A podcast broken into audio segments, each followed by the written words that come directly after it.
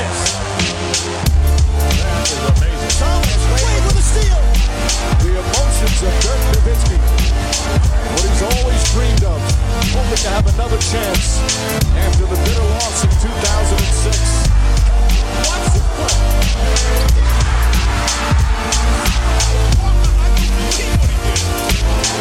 That is amazing. Hallo und willkommen zu Gutnext, dem deutschen Basketball-Podcast im Internet. Mein Name ist André Vogt und ich begrüße euch zu einer neuen Folge unseres kleinen, aber feinen Basketball-Hörspiels. Heute mit dem Fragen-Podcast am Sonntag. Bisschen nach hinten geschoben, aber ihr habt vielleicht gemerkt, es war eine Menge los in den letzten Tagen hier bei Gutnext, eine Menge Folgen, die rausgeballert wurden. Drei Divisionspreviews, jeweils zwei Divisionen. Es gab den Fantasy Podcast. Es gab Len Werle im Interview. Ähm, da war einiges diese Woche drin und jetzt eben der Fragenpod und der wird präsentiert noch einmal von bearformance.com. Mittlerweile wisst ihr, was die Jungs machen. Sie machen für mich momentan, ehrlich gesagt, die ultimative Basketball-Sporttasche, die man äh, so machen kann. Ich hoffe, ich werde meine auch wieder einsetzen können ab der kommenden Woche, wenn ich öfter mal nach München muss, um zu kommentieren drückt die Daumen, da gibt's noch nichts Neues. Spoiler Alert. Ähm, niemand weiß, ob The Zone die NBA überträgt nächste Saison oder nicht. Aber sobald ich das was weiß, gebe ich es an euch weiter. Und sobald ich dann wieder nach München fahre, ist die Performance-Tasche auch dabei. Ähm, nicht, weil ich jetzt unbedingt dieses Nassfach brauche. Ich habe jetzt keine nassen Schuhe oder so. Aber da, oder das Schuhfach auch nicht. Aber äh, da packe ich in das eine meistens ähm, meine Xbox rein. Ähm, jetzt die neue, die ich habe, die passt ja auch ein bisschen besser als die alte. Ähm, ne, ich tue meine Socken da einfach, die ein bisschen stinken danach. Äh, durch komme ich hinter Nacht vorne ins Nassfach, passt alles rein, was ich brauche. Ich kann das Ding als Rucksack aufsetzen. Ist ziemlich geil. Und mit dem Code GutNext gibt's glaube ich, immer noch 20% drauf. Müsst ihr mal schauen. Bearformance.com. Da seid ihr, wenn es um Taschen geht, an der richtigen Adresse. Ansonsten muss ich noch kurz dazu sagen, es gibt natürlich äh, nächste Woche auch noch Podcasts, ähm, auch ein, ein Livestream, äh, Q&A-Stream.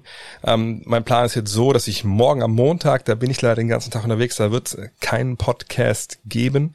Ähm, aber am Dienstag gibt es eben diesen Livestream. Vielleicht gibt es auch eine Podcast-Folge, das hängt ein bisschen davon ab, was mit der Zone ist, ob ich nach München muss oder nicht.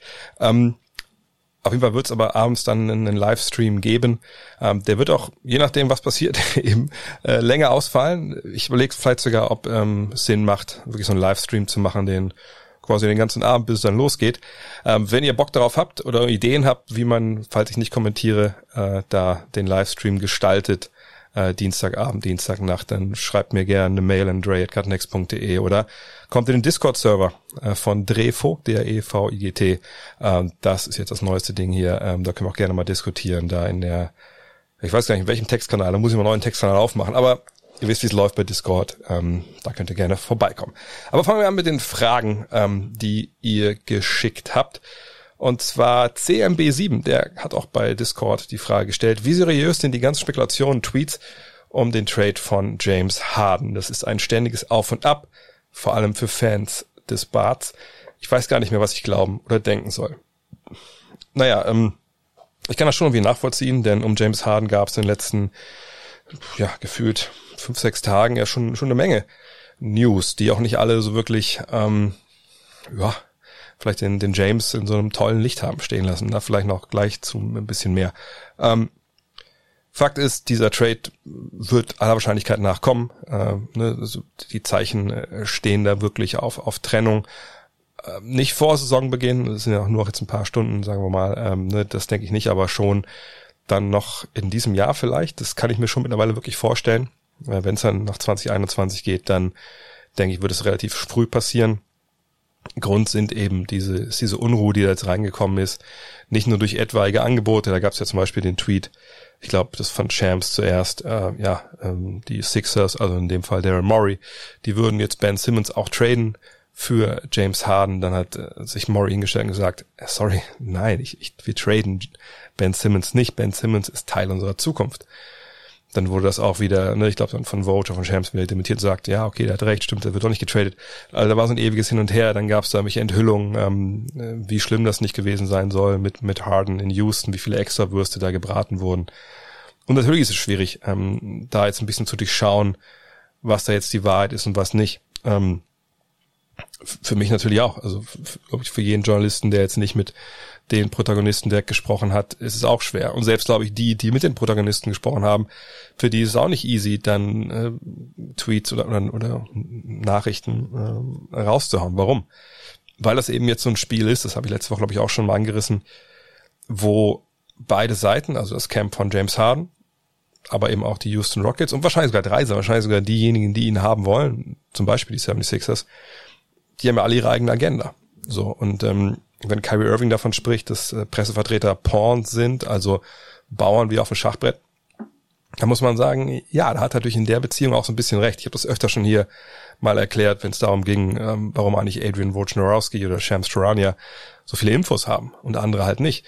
Dass diese Jungs sind halt Informationshändler. Ja, sie verkaufen uns in Anführungszeichen Informationen, weil wir, wenn wir dann diese Infos konsumieren, dann landen wir auf den Webseiten, da steht Werbung drauf, ne? damit verkauft dann, oder damit verdient ESPN Geld und das Geld geht dann an Vogue und der kriegt sein Geld eben für diese Infos, die wir wollen oder an Shams.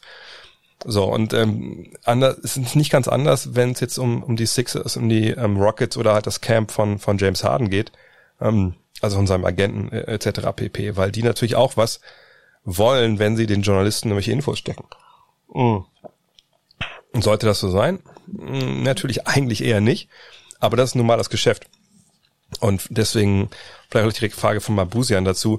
Wer hat Hardens Extravaganzen an ESPN äh, geleakt? Die schreiben sowas doch auf Anforderung oder investigativ traue ich ihnen nicht mehr zu.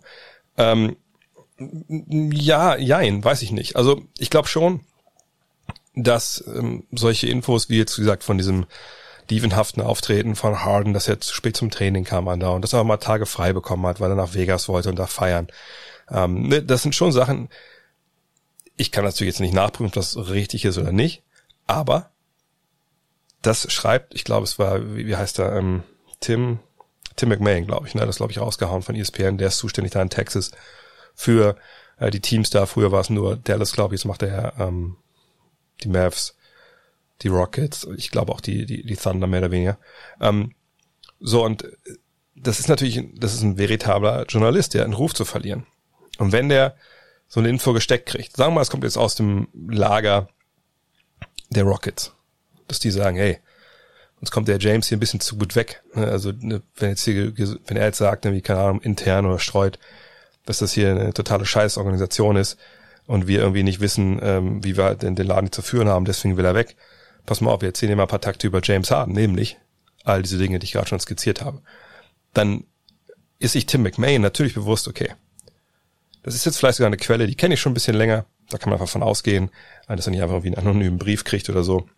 Ähm, und dann fragt er sich, okay, es ist, ein, das ist eine Quelle, die kenne ich. Ähm, ich vertraue dieser Quelle, aber ich muss natürlich trotzdem nachprüfen. So, und dann hast du durch mehrere Wege. Du kannst dann andere Quellen, wenn wir jetzt bei den Rockets bleiben, aus der Organisation befragen, die das hier bestätigen oder eben dementieren das wäre dann schon so halb gut. Aber richtig gut ist es dann halt erst, wenn du Leute befragst, die eigentlich da kein, kein Pferd in, in den Rennen halt mitlaufen haben. Also irgendwelche Außenseiter, die aber trotzdem Informationen haben darüber, wie es jetzt zum Beispiel intern bei den Rockets abgeht oder wie es halt dann auch bei James Harden halt abgeht. Und da gehst du natürlich dann hin und das macht ja, deswegen haben diese Jungs ja wie Vote für Champs, wie McMahon und Stein und Amick, wie sie da heißen.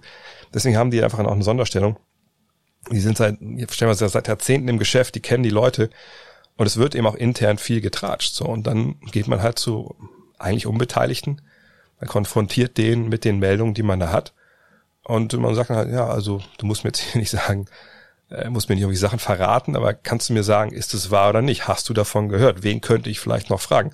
Und ähm, diesen Prozess durchläufst du dann als Journalist, als guter Journalist und ich habe keinen Grund, zu vermuten, dass all die üblichen Verdächtigen keine guten Journalisten sind, sonst wären die nicht da, wo sie jetzt gerade sind.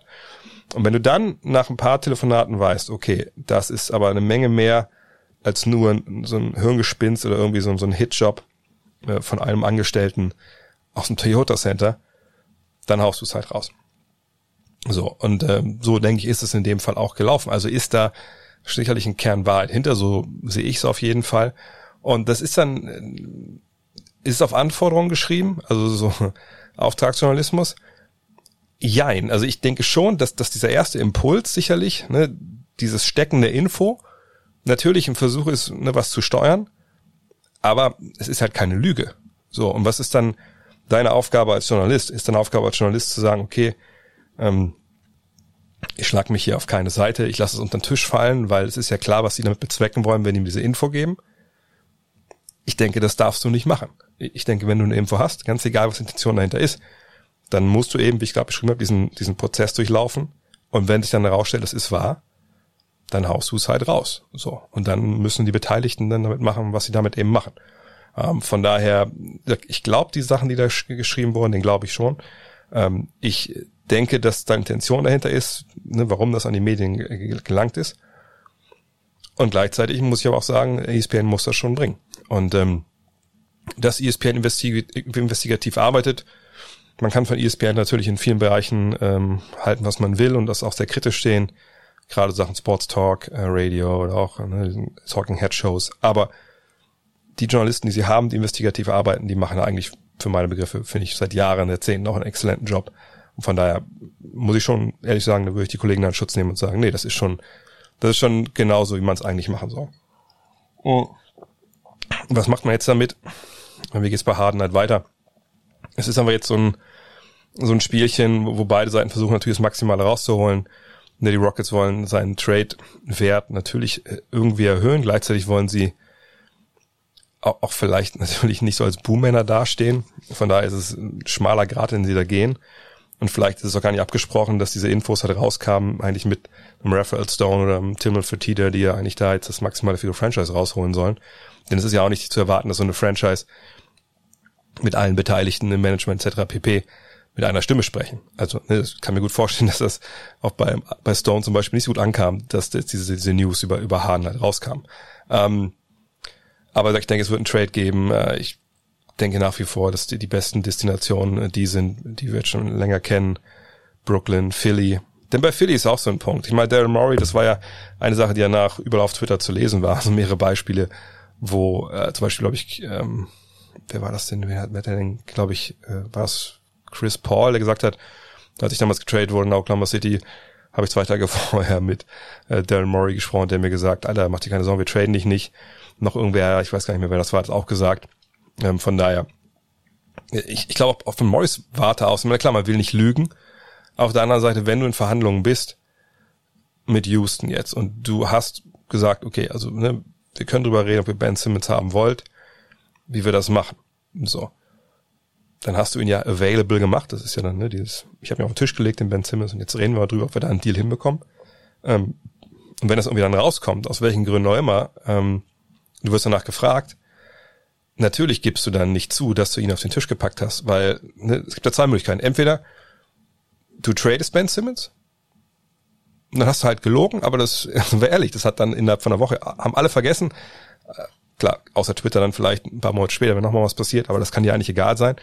Denn ähm, ist ein Business, ist ein Spieler, äh, das wissen die Agenten etc. pp. Ist eine Sache, was du vielleicht in den Medien steckst und die andere Sache, wenn vielleicht der Agent von Ben Simmons anruft und sagt, Alter, ist Ben hier auf dem Trading Block und du sagst, ja, ist er. Ähm, aber wäre vielleicht ganz cool, wenn wir es unter uns behalten könnten. Na, oder dir ist alles egal, du lügst den auch an, einfach damit der, der Spieler, wenn der Deal nicht zustande kommt, eben auch cool damit ist. So. Von daher, jetzt Darren Morey die Wahrheit sagt, weiß ich nicht. Also ich könnte mir gut vorstellen, dass er auch ein bisschen, bisschen Manöver ist, da jetzt halt nicht zu sagen, nee, nee das passt soweit. Ähm, dann warten wir mal ab, ob es doch die Nets werden. Angeblich ist es ja auch alles ein bisschen, bisschen breiter geworden, die Palette, wo man mit, mit denen die, die Rockets halt sprechen. Ich denke, es wird früher oder später einen Deal geben. Ähm, und ich glaube, es wird nicht mal unbedingt ein großartig überraschender Trade sein, weil mir fängt, fällt eigentlich momentan kein Team ein.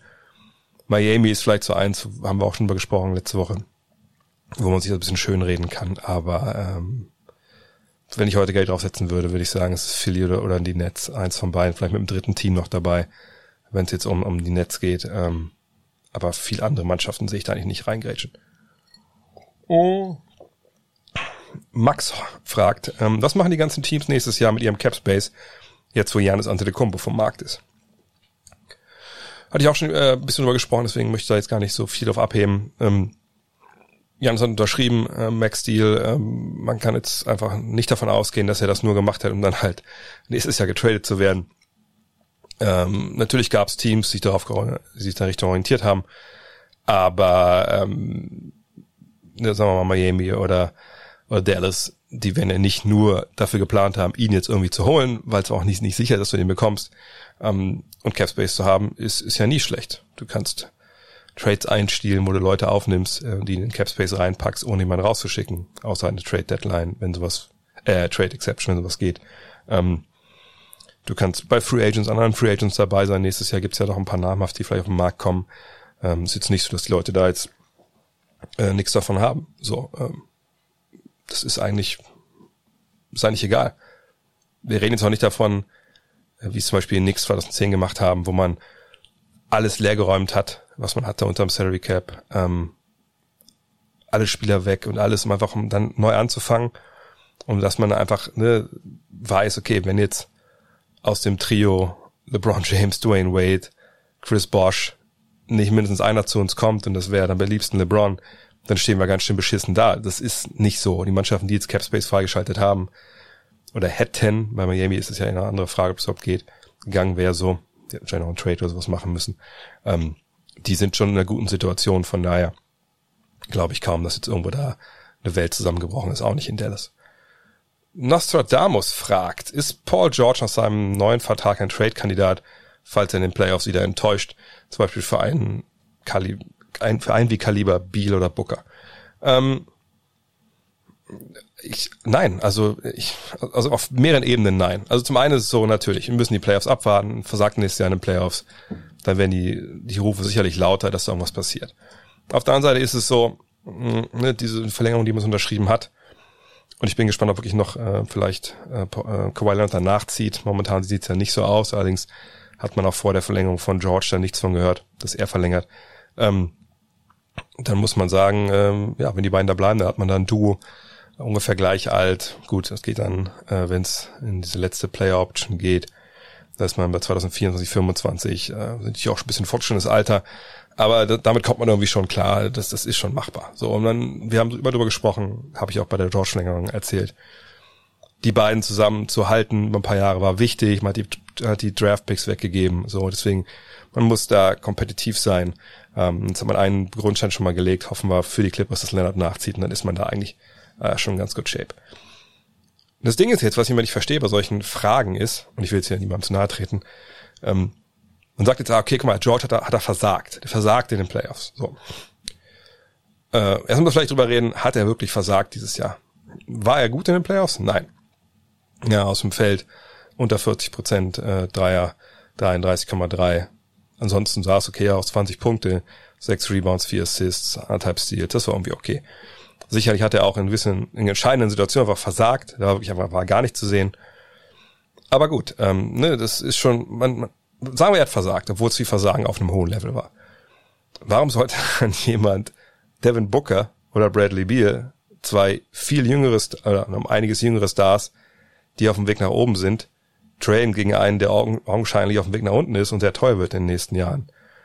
Und der dann in so einem Team wie die Clippers äh, wohl nicht mehr spielen soll, weil sonst würden sie ihn ja nicht traden.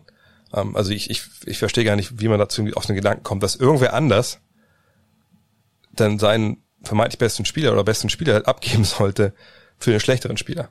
Weil so Draftpicks können sie auch nicht dran packen, ähm, irgendwelche anderen Spieler noch dazu, ne? Also das ist dann schon mehr wie ein 1 zu 1 Deal und den machst du halt nicht, wenn du der Meinung bist, du hast einen besseren Spieler.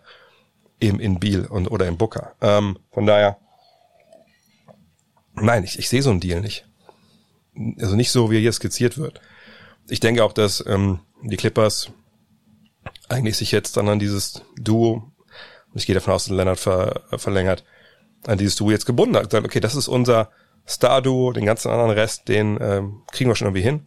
Aber die beiden ziehen halt den Wagen und man hofft aber, dass Ty Lue dann, dann ähm, offensiv ein bisschen besser aufstellen kann. Und was mich ein bisschen stört bei, bei dem ganzen Paul George Gebäsche, ne, und ich, ich verstehe auch so Pandemic P und so ist alles witzig, gar keine Frage. Aber wir sprechen von jemandem, der letztes Jahr 48 Spiele nur gemacht hat, der mit der Schulter verletzt war, beiden Schultern glaube ich sogar, ne? Ähm, der das Jahr vorher in Oklahoma City in der ersten Saisonhälfte, bevor er an der Schulter verletzt, halt auf MVP-Niveau agiert, der am Ende dann trotz schlechter Schultern alles 28 Punkte, 8 Rebounds, 4 Assists, 2 Steals abliefert, der die Jahre vorher in Indiana eigentlich auch auf, auf gutem Niveau agiert hat, obwohl er auch zwischendurch im Endeffekt der Einzige war, ähm, ne, der da wirklich Star war. Er, er schießt seinen Dreier gut, er trifft seinen Dreier gut. War es in den Playoffs jetzt nicht, nicht das, was wir von ihm erwartet haben? Sicherlich, aber man kann natürlich auch sagen, das ganze Team hat im Endeffekt versagt. Und es war das erste Jahr in den Playoffs, wo man wirklich sagen kann, von den Zahlen her, yo, das war nicht wirklich richtig, richtig, richtig gut. Ne? Also 20 Punkte, das war sein Playoff-Tief ähm, seit 2013. Da waren es mal 19,2. Sonst hat er 28, 24, 27, 20 aufgelegt.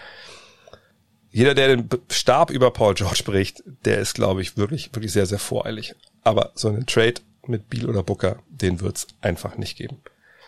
Jonas To fragt, siehst du noch Marcus Aldridge, Rudy Gay und Paddy Mills am Ende der Trade Deadline noch bei den Spurs? Für welche Teams könnten die drei noch interessant sein?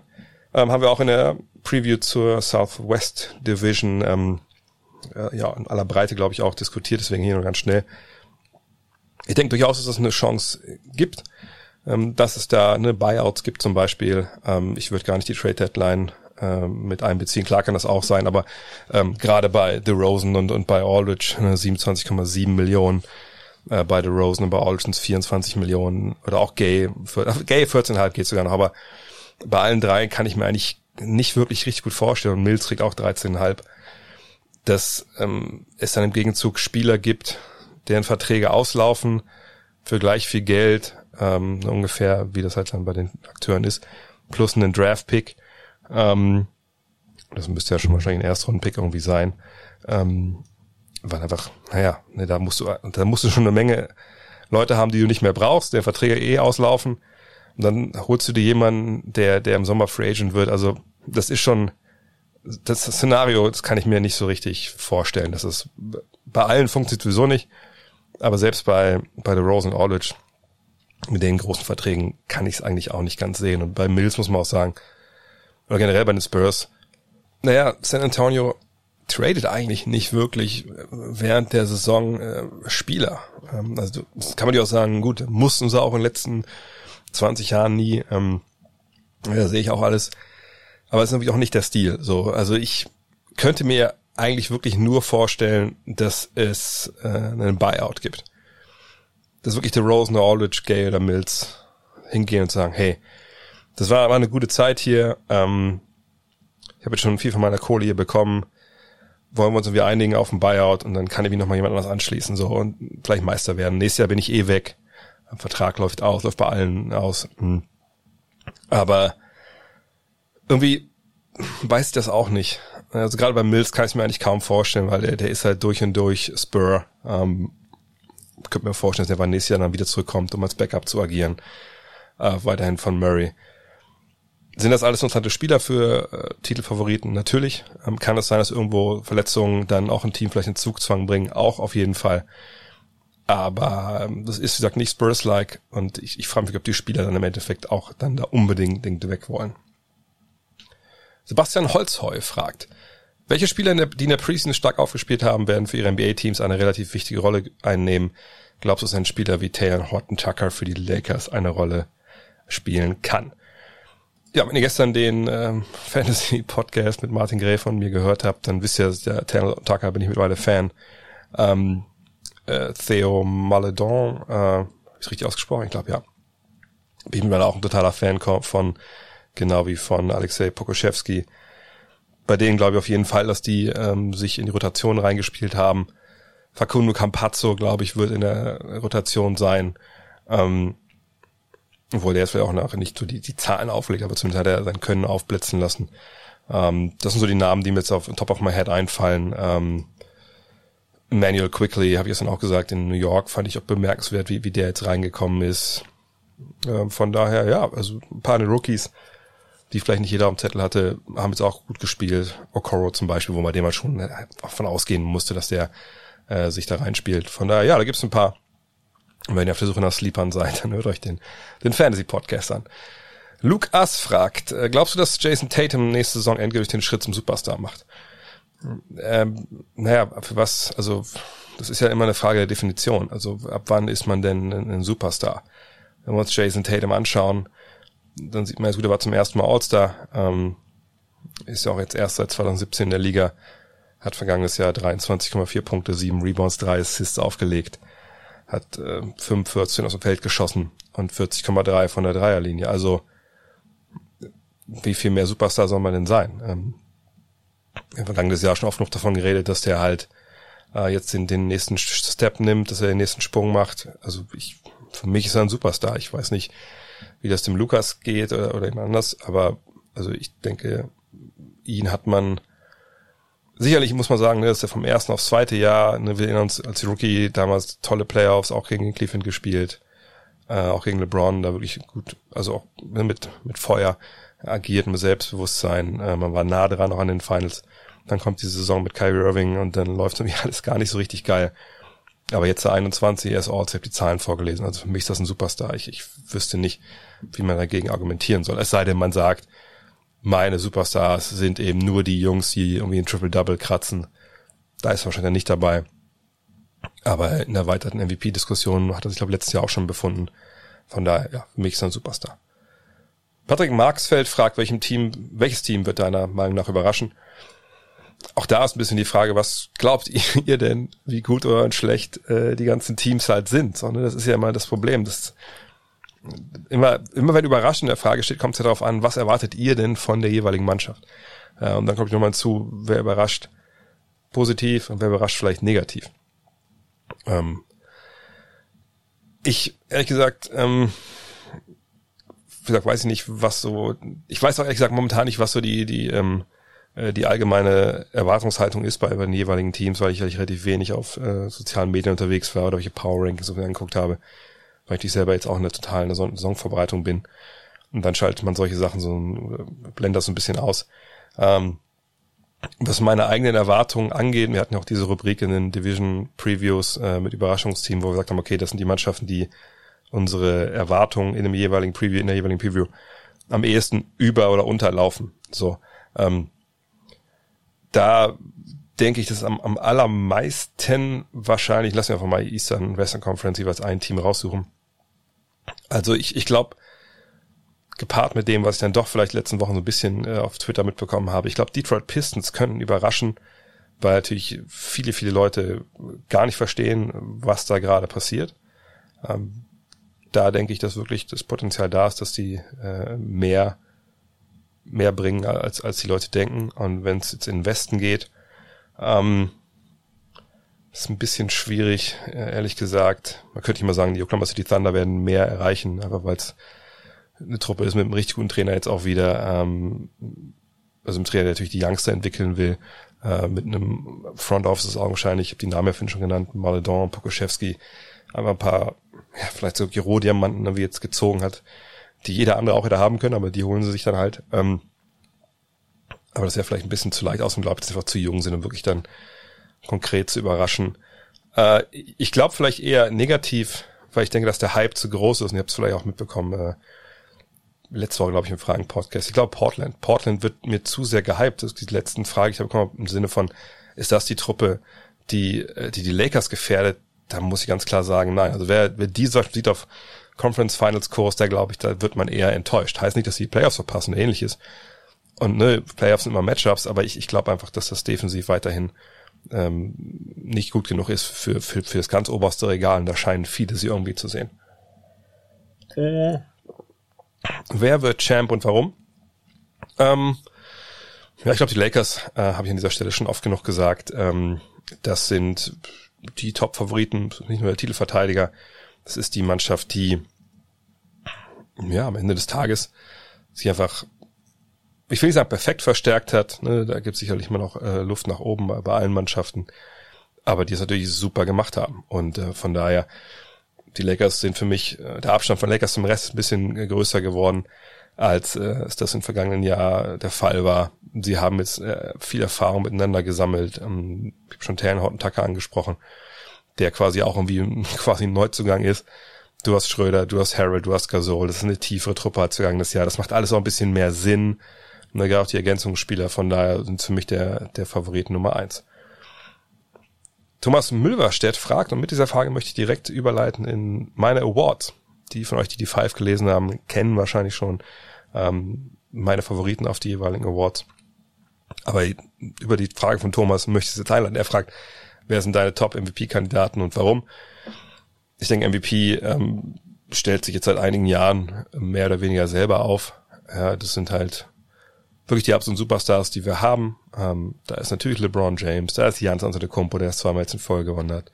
Da ist ein Anthony Davis. James Harden ist vielleicht jetzt ein bisschen raus, und man einfach nicht weiß, ne, wie ist die Situation um, um ihn und äh, das Narrativ, was es jetzt natürlich auch gibt. Da musste er schon, also der müsste schon eine verdammt geile Saison spielen, wenn der das irgendwie äh, tilgen will, was in den Köpfen der wahlberechtigten Journalisten drin ist. Ähm, ne, denn so eine Diva, die wählst du dann eher nicht, wenn es dann drauf ankommt. Ähm, Steph Curry sicherlich eine Chance, von außen wieder rein zu grätschen, aber äh, wenn ihr schon länger dabei seid, dann wisst ihr auch, für mich ist eigentlich ähm, ist eigentlich der MVP Award was was ich begrenze auf auf die besten Mannschaften der Liga. Deswegen vor ein paar Jahren Russell Westbrook als MVP, äh, da konnte ich einfach wirklich nicht mitgehen. Ähm, vielleicht hat das mal auch ein bisschen was verändert. Ne? Für mich denke ich schon, dass es ne, Top 3, Top, ja, Top 3 wirklich eigentlich in jeder Conference. Vielleicht kann man es den Westen ein bisschen äh, ausweiten, weil es da einfach so viele krasse Teams jetzt gibt. Ähm, ne, aber da die besten Spieler. Also ich habe es ein paar schon genannt, noch Jokic würde ich noch dazu nehmen, auf jeden Fall. Doncic natürlich. Ähm, Portland, sagst eh nicht, nicht ganz so weit oben, dass man Lillard mit reinnehmen kann, obwohl das vom Können sicherlich ähm, sicherlich so wäre. Bei Curry denke ich auch, dass sie nicht so weit vorne landen, dass er damit eine Rolle spielt. Tatum könnte mit reinkommen, wenn Boston gut spielt. Boston sehe ich aber auch so ein bisschen die Gefahr, dass die äh, nicht nach hinten durchgereicht werden, aber dass sie nicht so gut sind, dass, dass man halt wirklich, weil die Banken einfach so ein bisschen, bisschen dünn ist. Ähm, was mit Durant, wenn, wenn Brooklyn da jetzt äh, vielleicht mit Milwaukee auch so ein bisschen streitet um den, den ersten Platz ähm, im, im Osten. Also das sind so die Kandidaten. Aber meine Awards sind die folgenden. MVP Luka Doncic. Ähm, denke ich, er ist der beste Spieler der Liga? Nein, ich denke, er ist nah dran, aber ist nicht der beste. Aber beim MVP, eben schon mal erwähnt, kommt es halt viel aufs Narrativ mit an. Und bei Ante de Kumpo muss man einfach davon rechnen, dass die Wahlberechtigten ähm, nicht bereit sind, ihm diesen Award dreimal in Folge zu geben. Denn das wäre ja einfach komplett historisch. Ähm, ne, das ist was, wo viele dann zurückschrecken, auch, und das ist natürlich eigentlich unzulässig, weil er naja, einfach noch keinen Titel gewonnen hat, weil er in den Playoffs hat er versagt, ist vielleicht ein bisschen hart, aber ne, er hat einfach in den Playoffs äh, nicht die Leistung gebracht, mh, hm, die man vielleicht erwartet hatte. Und sein Team hat vor allem nicht die Leistung gebracht. Naja, und dann bist du an einem Punkt halt, wo du dann das ihm vielleicht äh, nicht gibst. So, und ähm, ich habe ihm gesagt, historisch, bist du eigentlich vielleicht sagen, ja, mal, so historisch kann es auch nicht sein. Ne, klar, äh, Jordan ist bestimmt dreimal in Folge MVP geworden, genau wie James. Nee, stimmt nicht. Ne? LeBron ist viermal in fünf Jahren MVP geworden, aber 2010, 2011 war es zum Beispiel dann äh, Derrick Rose. Also er hat das halt nicht geschafft. Steph Curry hat es zweimal in Folge geschafft. Ähm, Steve Nash war zweimal in Folge. Tim Duncan war zweimal in Folge. Und dann gehen wir jetzt schon zurück in die 90er. Und bei Jordan ist es wirklich so. Jordan hat sich mit Malone abgewechselt über, über vier Jahre lang. Ähm, dann gab es David Robertson, Akim Olajuwon, Charles Barkley, dann zweimal Jordan, davor zweimal Magic, dann Jordan, der Magics äh, vor Pete quasi kaputt macht, 87, 88. Und dann kommen wir erst zu, zu dem, der es dreimal in Folge gewonnen hat, in der Neuzeit, sagen wir, in den 80ern. Und das ist Larry Bird. Und selbst danach geht man zurück bis in die 60er. Also Kareem Abdul-Jabbar wird zweimal Back-to-Back MVP in den 70ern, aber schafft es nie dreimal in Folge, schafft es äh, dreimal in vier Jahren äh, schafft es im Endeffekt auch ähm, fünfmal in sieben Jahren, aber nicht dreimal in Folge. Will Chamberlain, der macht's halt von äh, 66 bis 68 dreimal in Folge. Bill Russell macht's äh, Anfang der 60er dreimal in Folge und das war's. Also Antetokounmpo jetzt zum dritten Mal in Folge ähm, diesen Award zu geben, da werden, glaube ich, wirklich viele davon zurückschrecken. Vor allem, wie gesagt, weil in den Playoffs da was gefehlt hat für die, für die Wahlberechtigten. Ist das unfair, weil es ein regulärer Song Award ist? Ja. Aber in dem Fall, glaube ich, ist das negativ für ihn. Ich glaube, LeBron wird ähm, ja, Wahlstimmen einfach teilen sich mit, mit Davis, gerade wenn er sich früh in der Saison vielleicht zurücknimmt. Und ich habe auch mal eine Frage bekommen, oh, wird er nicht jetzt mega aufdrehen, weil er ihm so angepisst hat, die MVP-Wahl. Nein, ich meine, LeBron James weiß genau, ähm, bei ihm geht's nicht mehr darum, wie oft der MVP wird, sondern es geht darum, ne, wie viel Titel gewinnt er. Und wenn er die Wahl hat, okay, ähm, ich gebe jetzt Vollgas in so einer echt ziemlich hektischen Saison, die auch vielleicht echt komisch am Ende nochmal wird mit, mit vielleicht Bubble und so.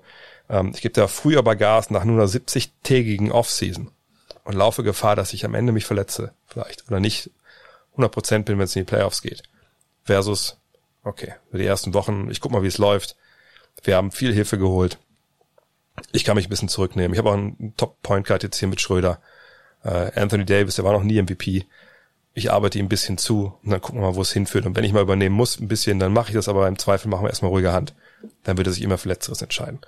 Und dann bin ich halt bei Doncic. Und Doncic ist, wie gesagt, auch mein Favorit, ähm, weil ich denke, ähm, das Narrativ ist eins, was ähm, stark ist. Er ist, wenn wir mal ganz ehrlich sind, der einzige wirkliche Top-Superstar dort. Ja, Porzingis, der die Nummer zwei ist, das war kein gutes Jahr letztes Jahr. Ist auch wieder verletzt jetzt erstmal, mal gucken. Ne? Und auch da werden viele Berechtigte sagen, alles was Porzingis macht, kommt dem auch so ein bisschen von Doncic, steht draußen rum und wirft Dreier.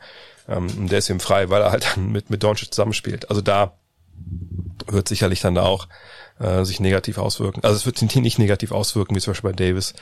Ähm, und bei Durant etc. sehe ich einfach ein bisschen zu weiten Wege. Und Doncic macht alles. Wenn die Offensive der Mavericks wieder Nummer eins in der Liga ist, dann bin ich sicher, dass er da ähm, wird auch nah an den 30, 10, 10 Triple-Double rankommen. Und dann ist er derjenige, der dann auch MVP wird. Rookie des Jahres, ähm, super schwierig ähm, dieses Jahr, weil irgendwie bei allen Topics ein bisschen Fragen. Ich habe mich dann auch bei, ähm, äh, bei, bei der Wahl ein bisschen, bisschen schwer getan. Ich habe dafür Anthony Edwards entschieden. Ich glaube aber nicht, dass er es wird im Endeffekt, aber das war mein Pick in der Five. Und es ist ja noch, noch viel Zeit. Er hat natürlich alles, was man braucht eigentlich. Mal gucken, wie oft er den Ball bekommt bei den Timberwolves, aber ihn, ihn sah ich da vorne. Defense, also Defensive Player of the Year, Rudy Gobert. Äh, ich, ich, ich glaube, dass er jetzt natürlich immer Favorit ist, aber nicht wirklich dran ist. Antetokounmpo hat vergangenes Jahr gewonnen, zusammen mit MVP. Ähm, da glaube ich aber nicht, dass er das auch wieder gewinnt. Ich denke, Anthony Davis war letztes Jahr schon so knapp dran ähm, und wird dies Jahr vielleicht auch definitiv nochmal einen Schritt nach vorne machen, an der Seite von Paul Gasol, äh, von Marc Gasol. Das ist auch so ein Punkt. Ne, wenn du weil Defense ist das, was am schwierigsten zu bewerten ist, natürlich generell schon, wenn du dann so eine Wahl noch hast, dann, dann du klammerst dich an jede Krücke, die, du irgendwie finden kannst. Und wenn du dann weißt, zum Beispiel die Lakers, ne, letztes Jahr schon Dritter im Defensivrating, kann man von ausgehen, wird dieses Jahr ein bisschen besser werden noch. Sagen wir, die sind die beste Defense dieses Jahr. Und dann guckst du, wir sind eigentlich die besten Verteidiger, und dann bist du natürlich relativ schnell bei, äh, beim ähm, Davis und Gasol. Gasol ist zu alt. Davis ist dein, dein Anker hinten. Dann wird's halt Davis. Und deswegen, auch weil er halt einfach richtig geil macht. Von daher würde ich sagen, er bekommt das. Six Man of the Year. Wir wissen natürlich nicht, was mit dem Trade von James Harden und den Nets ist. Bleibt alles beim Alten, dann habe ich da im Endeffekt äh, wirklich ähm, Spencer Dinwiddie vorne. Ähm, ich glaube, das ist einer, der immer wieder vergessen wird, aber einen geilen Antritt hat. Ist irgendwie alles in einem Scorer, Glue Guy. Ähm, nicht unbedingt der beste Schütze, aber Dinwiddie sehe ich da, da vorne. Most Improved, habe ich schon ein paar Mal ja auch gesagt, deswegen ganz kurz. Laurie Markkanen Zweitjahresprofis wähle ich generell nicht. Äh, er hat jetzt schon ein paar Jahre auf dem Buckel, hat jetzt Verletzungen gehabt, Probleme mit dem Trainer. Da ist Billy Donovan jetzt, er wird wissen, wie er ihn einsetzt. Deshalb sehe ich da, da Mark Kahn vorn. Coach, schwierig. Man muss natürlich immer gucken, ne, wer macht den größten Sprung so. In der Tabelle, da gucken natürlich die meisten Wahlberechtigten drauf. Und wenn man das macht, dann kann man natürlich erwarten, dass wahrscheinlich die Atlanta Hawks so den, den größten Sprung wirklich hinlegen werden. Denn ähm, vergangenes Jahr waren sie das zweitstärkste Team der Eastern Conference, ja, nur 20 Siege. Wenn man davon ausgeht, die, die wollen die Playoffs mitspielen, die kommen irgendwie in die Playoffs und dann ist man da, weiß nicht, bei 40 roundabout, also ich plus minus, keine wie viel auch immer. Dann ist das ein Riesensprung nach vorne. Ähm, dann wird auch dann Lloyd Pierce Coach des Jahres. Äh, und wenn wir schon mal in Atlanta sind, dann wird Travis Schlenk auch Manager des Jahres, weil er einfach die Truppe da einfach aus dem Nichts auf ein komplett neues, neues Level geho gehoben hat. Ähm, kann da jemand reingerätschen, der jetzt vielleicht den, wenn Sean Marks jetzt vielleicht den, den harten Trade irgendwie hinbekommt? Sicherlich. Ähm, Sam Pressey, den viele vielleicht da schon sehen, ja, auch wenn er jetzt mit Pokoschewski und Maledon vielleicht zwei geile Rookies gezogen hat, da denke ich nicht, dass das reicht. Von daher, ich glaube dann, die Verbesserung, die von in, bei den Hawks zu erwarten ist, die wird dann für Travis Schlenk sprechen. Und dann sind wir eigentlich auch schon durch, glaube ich. Ja, das waren ja dann alle äh, Awards. Könnt eure natürlich auch gern die Kommentare schreiben, das sagt man, glaube ich, so. Ähm, nächste Frage von Marco Jose oder Marco Jose. Was hältst du von der Untersuchung der NBA bezüglich Kawhi Leonard? Was wären mögliche Konsequenzen? Äh.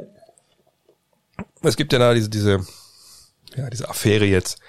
Angeblich soll ähm, Jerry West, der in beratender Funktion ein bisschen mehr sogar tätig ist bei den Clippers, äh, getempert haben. Er soll halt ne, versucht haben, Kawhi Leonard um jeden Preis nach äh, LA zu holen und eben nicht zu den Lakers, sondern zu den Clippers. Da ist behauptet da jemand, wenn ich es richtig verstanden habe, äh, dass er ihm dafür fast zwei Millionen äh, irgendwie Dollar oder sowas bezahlen sollte, dass er, der ein dicker Kumpel angeblich ist von Kawhi, den beeinflusst, dass das funktioniert. Ja, wenn das alles stimmen würde, wird sicherlich eine empfindliche Strafe geben. Wie weit man da jetzt geht, ist, ist eine gute Frage. Wenn ihr euch erinnert, damals Malik Sealy und die Timberwolves, da, da wurden dann Erstrunden-Picks abgezogen. Mm, ganz so weit würde man, glaube ich, nicht gehen. Ich glaube, es wäre im Endeffekt eine Geldstrafe, äh, dass man jetzt Picks verliert.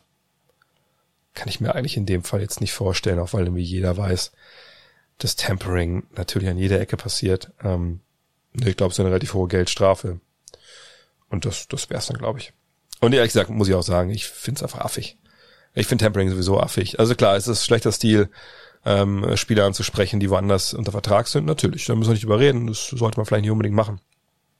Aber ganz ehrlich, äh, ne, wem will die NBA irgendwas vormachen? Wenn um, um 0 Uhr 1, wenn Free Agency beginnt, auf einmal Shams und Vogue zehn unterschriebene Verträge vermelden, dann sollten wir bei solchen Sachen vielleicht auch mal ein bisschen, ein bisschen die Hose zulassen. Mario Münch. In den Playoffs werden regelmäßig viele Center unspielbar. Du hast schon mehrfach im Pod davon gesprochen, dass es in der regulären Saison nicht so ist. Warum eigentlich? Klar haben Teams in den Playoffs sehr viel mehr Zeit, sich auf ihren jeweiligen Gegner einzustellen. Es geht hier aber konkret darum, den immer wieder gleichen Spielertyp, limitierter Werfer, zu langsam Verteidiger am Flügel auszuschalten. Warum lässt sich das nicht generell zum Beispiel im Trainingslager einbauen? Ähm, also jetzt also eher eine Offensive wahrscheinlich. Ähm, also erstmal muss man so sagen, die reguläre Saison ist, ist so hektisch, dass du natürlich ähm, so eine gewisse Basis offensiv und, und defensiv etablierst im Trainingslager und versuchst irgendwie so ein bisschen was äh, darauf aufzubauen, während die reguläre Saison läuft. Noch was vielleicht ne, für einen gewissen Gegner dann auch, auch einzustudieren, vielleicht, wenn die Zeit bleibt, wenn du einen Shootaround hast, etc. Im Endeffekt hast du also diese, diese Basis und so richtig weit davon wegzugehen, es ist halt in der regulären Saison äh, nicht unbedingt möglich. Ähm, und dann fängst du halt in der Regel mit dem Center an, ja, ne, einfach weil es die allermeisten noch mit dem Center auch gegen dich anfangen und dann im Laufe des Spiels äh, justiert man halt ähm, irgendwie. Und das ist in der regulären Saison auch immer mal wieder so, dass das Center halt äh, nicht spielbar sind. Nicht die ganze Partie, aber dann im vierten Viertel. Also, da muss man ja nur mal zum Beispiel Hassan Whiteside fragen, warum das da in Miami irgendwann nicht mehr so richtig cool war für ihn. Der wollte im vierten Viertel spielen. Eric Spurz hat gesagt, nee, so, so richtig geil ist läuft's aber nicht mit dir, vor allem wenn die anderen kleiner unterwegs sind. Äh, wir wollen jemanden, jemanden haben, der ein bisschen mobiler ist. So, also es kommt schon vor. Dann aber, wie gesagt, eher dann in so, so Endgame-Situationen und nicht unbedingt äh, von Anfang an. Ähm, und ich glaube auch nicht, dass du durch eine Saison gehen kannst, nur mit, mit kleinem Basketball. Wir haben es vergangenes Jahr natürlich bei den, bei den Rockets gesehen, irgendwann dann zur Trading Deadline, dass man es versucht hat. Hat ja auch halbwegs funktioniert, allerdings auch nicht richtig geil, wenn man ehrlich ist. Äh, und von daher ist es einfach eine Geschichte, wo es auf Matchups ankommt ähm, äh, und auf, auf die Planung. So und ähm, wie gesagt, viele Teams schalten am Ende von äh, Partien eher ne, in einen kleineren Modus. Und dann muss man halt sehen, ob der Gegner damit klarkommt oder nicht. Anthony Hadou fragt, Janis mit dem Supermax, findest du die Entscheidung aus Basketball-romantiker Sicht auch gut für die Liga und werden wir als Zeichen gegen die Entwicklung der letzten Jahre? Habe ich auch schon drüber gesprochen in der Rapid Reaction. Ähm, deswegen auch nur ganz kurz hier. Ja, ist eine tolle Entscheidung für Milwaukee.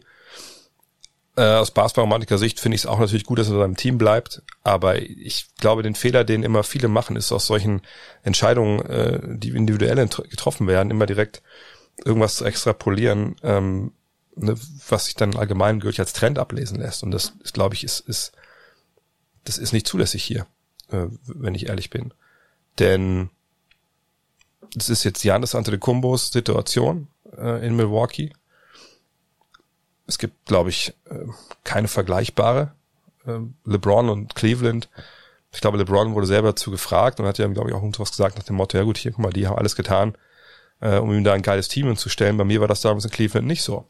Und das ist ja auch wirklich so gewesen. Ich weiß nur, als wir damals, ich glaube in der Five oder auch, war schon die Anfänge bei Gut Next, ich weiß gar nicht mehr so genau, drüber diskutiert haben, über, über The Decision. Da habe ich damals auch gesagt, ey, wir müssen noch mal gucken, was da für eine Truppe da stand. So, ne, also ne, die Cavs haben damals ja über die letzten paar Jahre einfach eine Menge auch liegen lassen, wo sie Team hätten verbessern können. Und das haben die Bucks zum Beispiel äh, eben nicht gemacht. Die Bucks sind da jetzt all in gegangen. Und ähm, allein aus dieser Sicht ne, sind ja keine zwei Sportinstitutionen das gleiche. Ist man natürlich, äh, also auf der richtigen Seite man sagt, okay, aber LeBrons Entscheidungen haben sich schon, auch gerade mit The Decision, haben schon so ein bisschen illustriert, dass es dieses Player Empowerment gibt.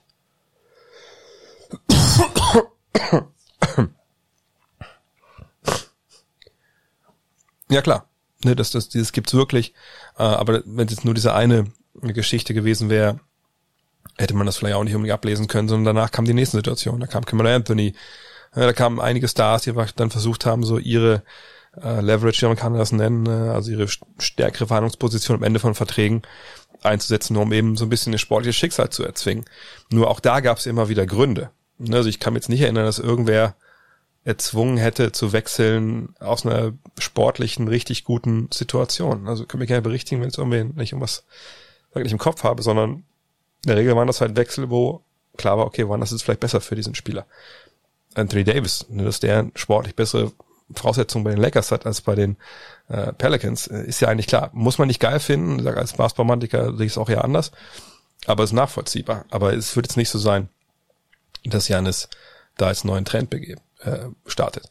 Was ich, ich denke, was, was passieren kann, ist, dass natürlich äh, kleinere Teams denken, okay, also ne, vielleicht hat Milwaukee das vorgemacht, ne, vielleicht müssen wir äh, auch Geld ausgeben, um so einen Spieler dann zu halten. Und dann ist natürlich die Frage, will das der jeweilige Besitzer oder will er das nicht?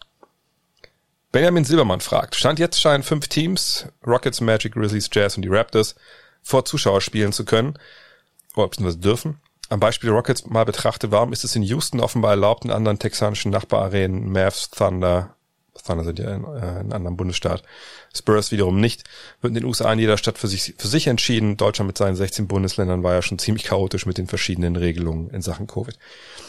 Ähm, ja gut, zum einen hast du durch die 50 Bundesstaaten, in Florida geht alles. Ne? Da, da gibt's quasi kein, kein Covid. Ähm, in Kalifornien zum Beispiel, wo es ja eigentlich relativ harte Regelungen gab zwischendurch, ist jetzt absolut komplettes Chaos ausgebrochen, wenn man sich die Zahlen mal anschaut.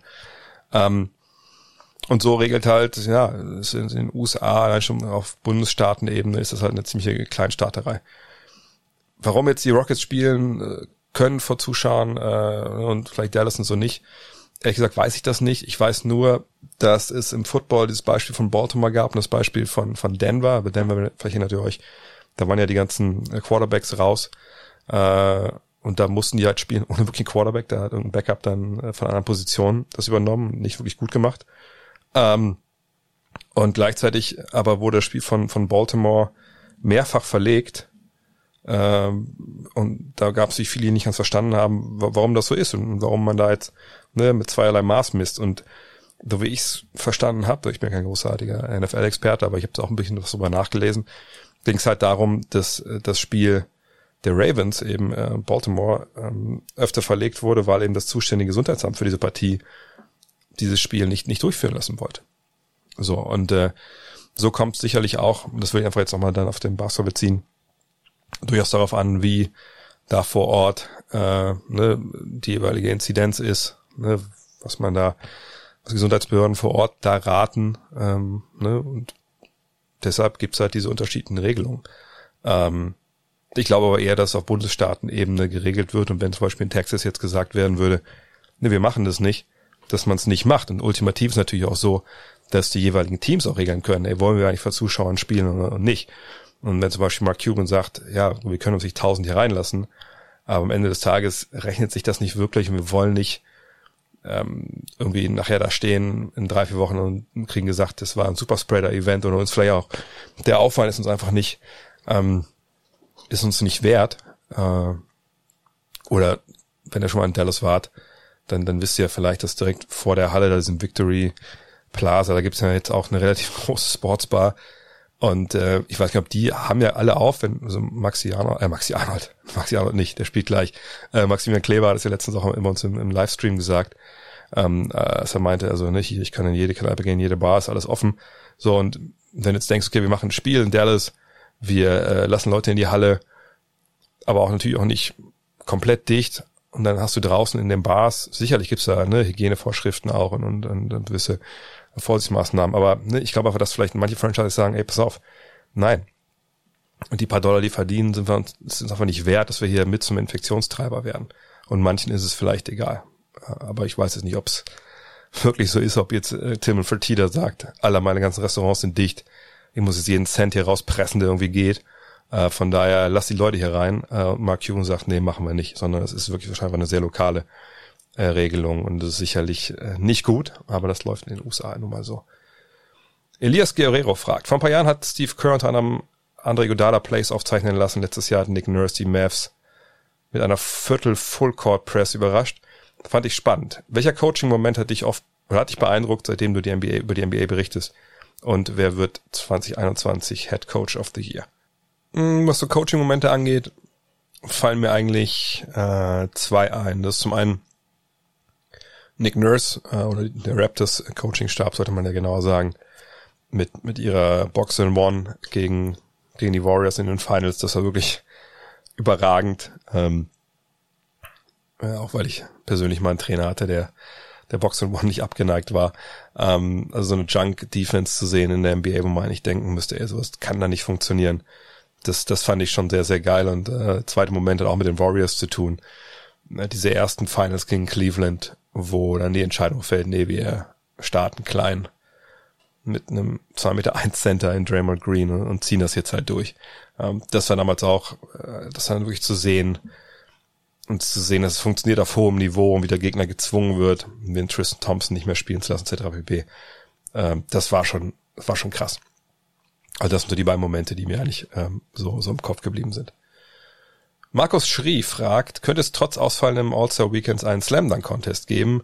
Man könnte ja einfach verschiedenen Trainingshallen drehen und die Teilnehmer einfach einzeln ihre Dunks abliefern lassen. Wäre eine Art kleiner Ersatz und ein wenig Aufmerksamkeit würde man auch noch erzielen. Ähm, ehrlich gesagt, wäre ich da kein Freund von. Ähm, wir erinnern uns, äh, während des ersten Lockdowns gab es ja in den USA äh, diese Horse-Geschichte, die ich dann auch versucht habe zu schauen, habe es aber dann ehrlich gesagt nicht geschafft, weil ich es höchstgradig langweilig fand und da war ja auch nicht der Einzige wohl. Ähm, danach waren die, die Kritiken ja auch relativ vernichtend.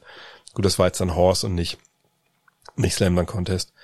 Ähm, ich denke, ein Slam Dunk Contest lebt natürlich auch von den Zuschauern und auch davon, dass man in der Halle äh, das halt erlebt, ähm, weil es dich auch pusht. Ja, das ist ja noch eine, Geschichte, du brauchst Adrenalin. So und klar könnte man irgendwie was machen, ne? Trainingshalle hier sitzt der eine, dann gucken sie alle aufs iPad, sehen den Dank vom Vorreiter und der sagt dann so, wie sieht's aus, schaffst du es eigentlich auch? Und dann, ne, so, aber das ist, ist das wäre für mich nichts. Und ich wüsste auch nicht, was die NBA dadurch zu gewinnen hat. Ähm, kleiner Ersatz, naja, aber, aber in, in welchem Rahmen denn? Ich meine, ich, ich möchte es nicht ins Reich der Fabel verweisen, dass die NBA, wenn, keine Ahnung, Footlocker sagt, ey, wir brauchen so ein, so ein Zoom-Event äh, mit Slam Dunks und hier habt ihr zwei Millionen Dollar für, sie sagen, oh ja, das ist eine super geile Idee, lass uns sofort machen.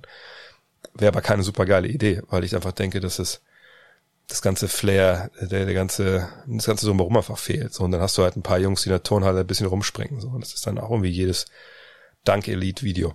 So, und das kann man sich gut angucken, keine Frage. Aber es wird der ganzen Sache einfach nicht gerecht. Ähm, und äh, von daher, nein, also ich glaube, die Aufmerksamkeit brauchst du auch nicht. Ähm, wozu? Du bist äh, eh dann ähm, eine der ganz wenigen Sportarten, die dann spielen äh, im März. Ähm, die Woche, die du frei hast, hey, okay, hast du halt frei, wer weiß, ob die Woche für alle Teams soweit frei ist, äh, was der All-Star Break ist. Also ich würde immer nicht ähm, komplett äh, ja denken, dass dass da nicht noch welche Nachholspiele gibt.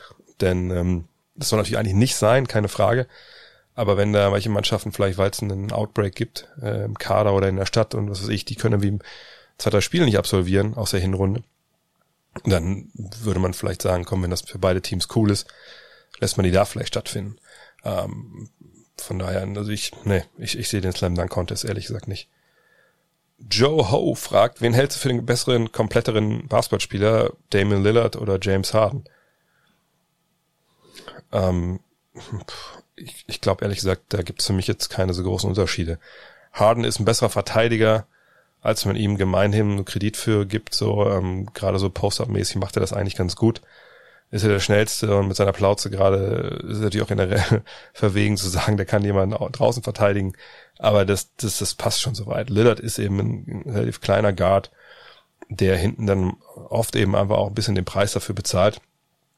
Vorne sind beide über jeden Zweifel erhaben. Ich denke, ich würde lieber mit Lillard zusammenspielen als mit Harden, weil der seine Mitspieler halt und ne, ich finde, man macht immer den Fehler, wenn man sagt, okay, das ist ein uneigennütziger Spieler, weil er hat ja eine Menge Assists.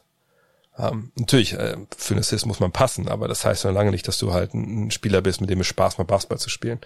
Ähm, denn wenn natürlich einer halt den Ball Ewigkeiten dribbelt, nur den Ball in die Hand kriegst, außer du sollst werfen oder du holst Offensivrebound, dann ist es sicherlich nicht, nicht, nicht der tollste Basketball, zumindest nicht der Basketball, den ich spielen möchte eigentlich. Ähm, von daher, ich würde mich in dem Fall für Lillard entscheiden, aber eigentlich ist das nur persönliche Präferenz, wenn ich ehrlich bin. Tony Horn fragt, äh, Kobe wird nächstes Jahr mit Garnett und Duncan in die Hall of Fame aufgenommen. Noch ist man sich unsicher, wer den Großteil einer Rede an seiner Stelle für und über ihn halten soll. Wen würdest du wählen? Pau Gasol, Michael Jordan, Shaquille O'Neal, Phil Jackson oder doch Vanessa Bryant? Wir haben ja schon bei der Trauerfeier für ihn im Staples Center gesehen, dass ähm, einige Jungs geredet haben dort. Ich glaube, Vanessa Bryant, hm, ich würde nicht sagen, die ist fehl am Platze dann da, ähm, weil natürlich, ne, wenn auf, sie die Wahl fällt, dann ist das vollkommen okay, ähm, weil normalerweise hält ja der, der, der Spieler selber seine Rede, Stichwort MJ damals. Ähm, ich, ich stelle mir aber eher vor, dass Vanessa Bryant in den Zuschauern sitzt mit, mit ihr, vielleicht sogar mit ihren Töchtern. Ähm, und äh, dann, ich tendiere eigentlich das ist das Problem. Also wenn ihr mich fragt, ne, MJ, Shaq oder Phil Jackson, Paul so würde ich ein bisschen rausnehmen erstmal, dann muss ich sagen, okay, jeder mit denen, von dem hat ja mit ihm auch Probleme gehabt. Ne? Also gerade Shaq und Phil Jackson, auch wenn natürlich da auch wieder viel äh, im Endeffekt dann eingerenkt wurde, hat natürlich äh, Zeit in ihrer Karriere mal so, so, so ein Moment, mehr als ein Moment, wo sie halt mit Kobe knapp aneinander geraten sind. Gasol, ne, auch wenn jetzt dich im Nachhinein alles cool ist, da gab es auch ein paar Verstimmungen zwischendurch. Ähm, aber Gasol ist der einzige, den ich glaube ich, wenn ich mich nicht gehört habe bisher über Kobe. Jeweils nicht so in Form seiner einer Rede. Ähm, deshalb würde ich ihn mir eigentlich wünschen, weil wir haben MJ schon gehört. Sagt Shaq, und ich hat Phil Jackson gesprochen beim, bei der Todesfeier, ich weiß es gar nicht genau. Aber ich würde mir irgendwie Pau Gasol wünschen, weil ich glaube, der ist halt jemand, ähm, der auch nah ähm, an seiner Tochter dran war. Und irgendwie würde ich Pau gerne hören. Auch wenn natürlich rein vom Standing her, von den Basketballern auf dieser Liste, derjenige ist, der da äh, am wenigsten anbieten kann. Aber für meine Begriffe noch genug. Und ich höre Pau Gasol einfach sehr gerne reden, weil er einfach jemand ist, der auch, der auch reflektiert. Marcel Eckstein fragt, welche Spieler scheitern in der Vergangenheit eklatant an sich selbst, an ihrer Einstellung und verpassten dadurch vielleicht das ganz große Ding MVP, Meisterschaften etc. Spontan fällt mir Joel Embiids neuer Backup Dwight Howard ein, wenn seine Ventrine nicht leer steht. Auch wenn seine Vitrine nicht leer steht. Also eher die Frage, was wäre noch möglich gewesen? Ja, auch hier ist man schwer natürlich, äh, da jetzt wirklich äh, sich zu entscheiden. Äh, der Grund ist einfach der, naja, geht man jetzt von der eigenen Erwartung aus für den Spieler, ist das dann gerecht, wenn man selber Erwartungen an einen Spieler hat und der hat die vielleicht nicht erfüllt. Der Name, der eigentlich als allererstes genannt werden muss, wahrscheinlich, obwohl seine Zahlen über, über jeden Zweifel erhaben sind, aber eben auch ein perfektes Beispiel seiner Karriere, dass Zahlen eben nicht, nicht gleich Basketball sind, ist halt wahrscheinlich Will Chamberlain, der ähm, ist halt, glaube ich, zwei Meisterschaften dann gewonnen hat. Exorbitante Zahlen, most dominant ever, wenn wir ehrlich sind. In einer Zeit gespielt hat, wo ihm athletisch eigentlich keines was erreichen konnte, außer vielleicht äh, Bill Russell und der hat alles gewonnen und Will Chamberlain gar nichts. Ähm, Shaq, glaube ich, kann man nennen, der einfach, ähm, natürlich, ne, auch der, der hat den, den Schrank voll, ne, da muss ich drüber reden, der ist ein Hall of Famer, 15-facher All-Star, ist viermal Meister geworden, 14 Mal All-NBA, dreimal All-Defensive, dreimal All-Star MVP, dreimal Finals MVP, einmal MVP von der Liga. Ähm, ne, da müssen wir nicht drüber reden. Das ist natürlich eine, eine tolle, tolle, tolle Karriere gewesen. Und trotzdem ist es bei ihm so, dass ich immer denke, ja, da hätte einfach mehr draus werden müssen. Und zwar so, so gerade Richtung MVP, auch vielleicht Richtung Championship, obwohl das echt unfair ist. Aber Shaq war einfach so eine Urgewalt, ähm, aber hat eben auch dann ne, körperlich andere, Probleme gehabt, ähm, auch so ein bisschen mit der Einstellung vielleicht andere Probleme gehabt. Da muss man schon sagen, der stand sich ein bisschen im Weg. Äh, das gleiche gilt für Charles Barkley. Deswegen, glaube ich, kabbeln sich die beiden noch oft so, weil sie halt beide viel von, vom, von, von sich selbst im anderen sehen. Charles hätte auch viel, viel mehr erreichen können. Defensiv hat er das nie wirklich so richtig ernst genommen, leider Gottes. Körperlich auch dann irgendwann abgebaut. Äh, den würde ich dann auch nennen wollen. Ja, sicherlich kann man jetzt so andere Namen nennen, wie, weiß ich, ein Dominic Wilkins oder so. Auch, ich glaube, Allen Iverson, auch wenn er natürlich eigentlich, man so auf seinen Körper guckt und alles sagen kann, Alter, der hat alles rausgepresst, was drin war. Ja, aber hat er das wirklich? Äh, oder war er einfach nur ein geiler Zocker, der dann super schnell einfach auch so ähm, ja, verbrannt ist, weil äh, er einfach sich nicht umstellen wollte. Also da gibt's ein paar Namen. Dwight Howard, der hier, ähm, wie gesagt, schon genannt wurde. Ja, weiß ich ehrlich gesagt gar nicht, weil ich ich nicht glaube, dass bei Dwight Howard äh, unglaublich viel mehr drin war. Hat er Probleme mit der Ernsthaftigkeit sicherlich. Hätte er besserer Spieler sein können, wirklich, hätte er besser Spieler sein können, sorry. sicherlich auch. Aber vielleicht mit Embiid zum Beispiel in dem Fall, der, bei dem er noch aussteht, ob man diese Kategorie gehört oder nicht, der hinkt in dem Sinne so ein bisschen, dass ich sagen würde, naja, ähm, Joel Embiid ist halt ein viel breiter aufgestellter Basketballer, als es Dwight Howard war. Dwight Howard kam über seine Athletik und dann erstmal lange nichts. Embiid hat viel mehr. Ähm, und Howard war eigentlich auch immer fit, ne, Top-Athlet. Das Basketballerische fehlte halt. Und vielleicht noch die Einstellung irgendwann später. Aber der hat defensiv alles abgeräumt, was aufzuräumen geht, hat er Vollgas gegeben offensiv ging es bis, bis ein Punkt und nicht weiter. Dann kam die Rückengeschichte und danach war eh alles anders. Embiid hat wirklich das Zeug, der Shaq seiner Generation zu werden. Und er, ich will nicht sagen, er will's nicht, aber will's nicht genug. Und das ist halt ein Problem. Deswegen ist die Gefahr real, dass er in dieser Liste auftaucht, die ich gerade schon genannt habe. Sebastian Moldenhauer fragt, 2020, 21 ist die 75. NBA-Saison. Was gibt es zum Jubiläum zu erwarten? Welche Legenden sollten deiner Meinung nach geehrt werden? 1996 wurden ja die 50 besten Spieler gewählt. Vielleicht kannst du eine Auswahl an Spielern nennen, die damals noch nicht berücksichtigt wurden oder seitdem dazugekommen sind. Ähm, ja, also wenn man mal in die NBA-Geschichte zurückguckt, dann sind diese ne, Top 25, Top 50 äh, Geschichten, äh, die kommen immer mal wieder vor. Ehrlich gesagt weiß ich nicht, ob da irgendwas geplant ist. Habe mich noch nicht mehr beschäftigt, das mal zu recherchieren. Äh, ich glaube, da gibt's auch noch nichts Großartiges, weil die NBA ja auch jetzt echt wirklich andere Probleme hatte. Aber ich glaube, man kann schon davon ausgehen, dass äh, es ein Top 75 Team geben wird. Vielleicht verschiebt man es ein Jahr, äh, ne, weil man einfach auch viele von den älteren Herrschaften sicherlich nicht irgendwo zusammenbringen will. Ähm, aber das fände ich war, wäre so ein Ding. Wer auf die Liste gehört, ob man jetzt einfach nur die Top 50 vom letzten Mal nimmt und 25 Mann hinten dran klebt, ja, weiß ich nicht, ob das der Sache so ein bisschen gerecht wird. Das ist natürlich bei diesen Teams eh so eine, so eine Geschichte. Da wird es dann halt so ein, so ein Gremium geben, ähm, die die Spieler halt dann wählen.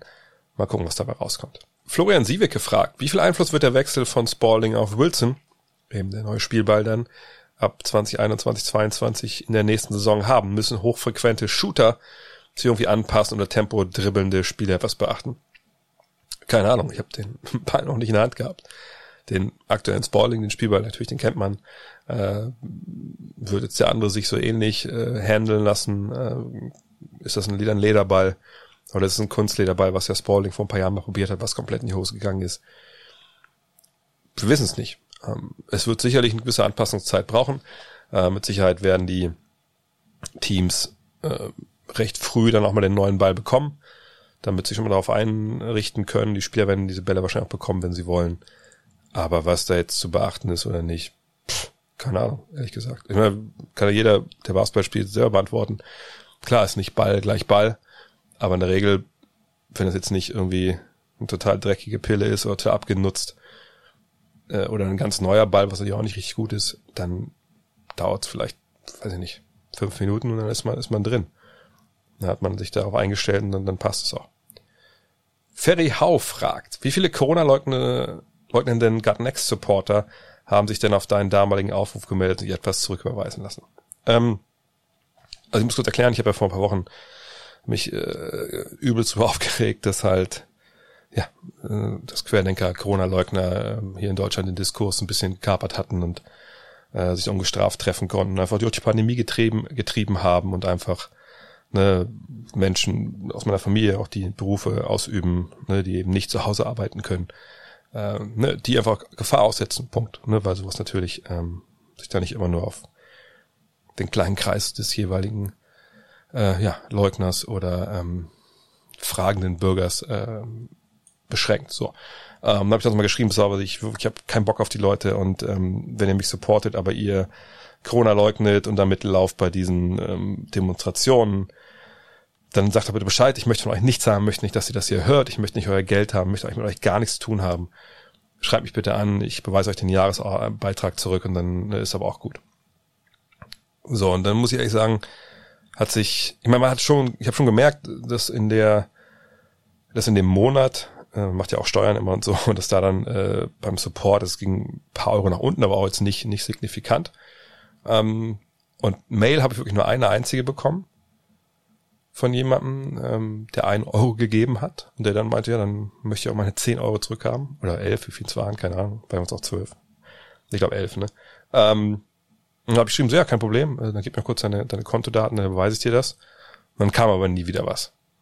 Und das war wirklich der, ein, der einzige. Also ich denke, dass wenn es, ich denke, es gab sicherlich den einen oder anderen, ähm, aber im Vergleich mit der, der Gesamtheit verschwindend gering, aber ähm, also verschwindend gering, äh, die sich dann einfach abgemeldet haben, aber auch kein Geld zurückhaben wollten. Gut, jetzt wo man gestern das von Pömermann gesehen hat, dann weiß man ja auch, äh, dass sie eigentlich könnten das gute Geld gebrauchen, ja, weil wenn sie dann für die Busfahrten so bezahlen, diese Schenkungen machen, äh, ja. Aber jeweils, ja, hat ein bisschen was, ein bisschen was, gab es ein bisschen Aderlass, aber ich, ich glaube, das, das tut, das tut dann glaube ich auch ganz gut. Kai Fischer mit der letzten Frage, ist Lockerroom geplant für die kommende Saison? Kommen wir zum Anfang zurück. Ähm, keiner weiß irgendwas äh, momentan, also zumindest weiß ich es nicht. Und ich bilde mir schon ein, dass ich natürlich relativ nah dran bin, auch, auch was jetzt so ähm, äh, The Zone und, und die NBA angeht. Ähm, das ist halt ne, ein Joint Venture gewesen von Anfang an von von The Zone natürlich von von RAN und, und Pro7 Max vor allem.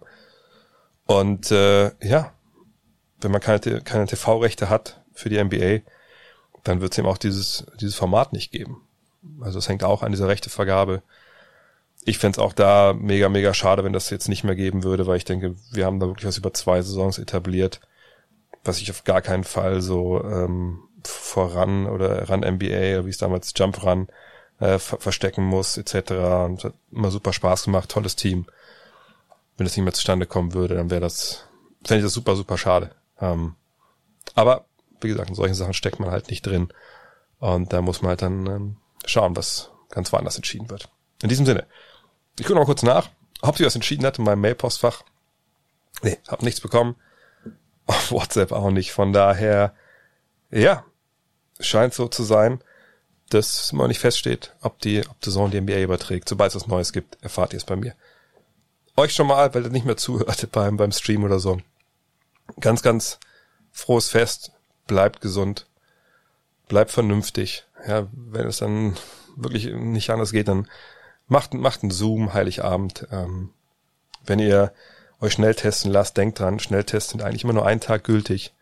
Äh, und selbst wenn dann vielleicht doch mit Maske bei Oma und Opa auftauchen, wenn man so einen Schnelltest gemacht hat. Bleibt lieber, bleibt lieber sicher. Ich glaube, das ist, ist für alle genau das Richtige. Nicht nur für euch, nicht nur für eure Verwandten, sondern auch für die, die dann im Endeffekt dann im Krankenhaus stehen und mit, sich mit Menschen äh, beschäftigen müssen, die, äh, ja, die dann halt sterben. Das ist halt auch äh, eine Realität, in der wir gerade leben. Und von daher, aber ich denke, wenn ihr zuhört, seid ihr, seid ihr sicherlich vernünftig und, und passt aufeinander auf.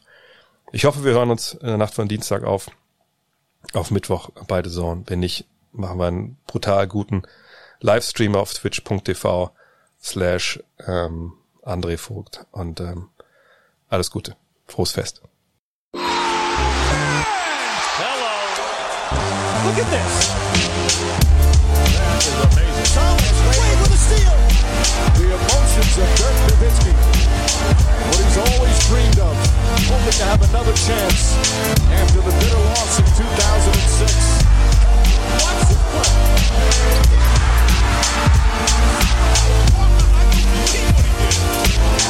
That is amazing.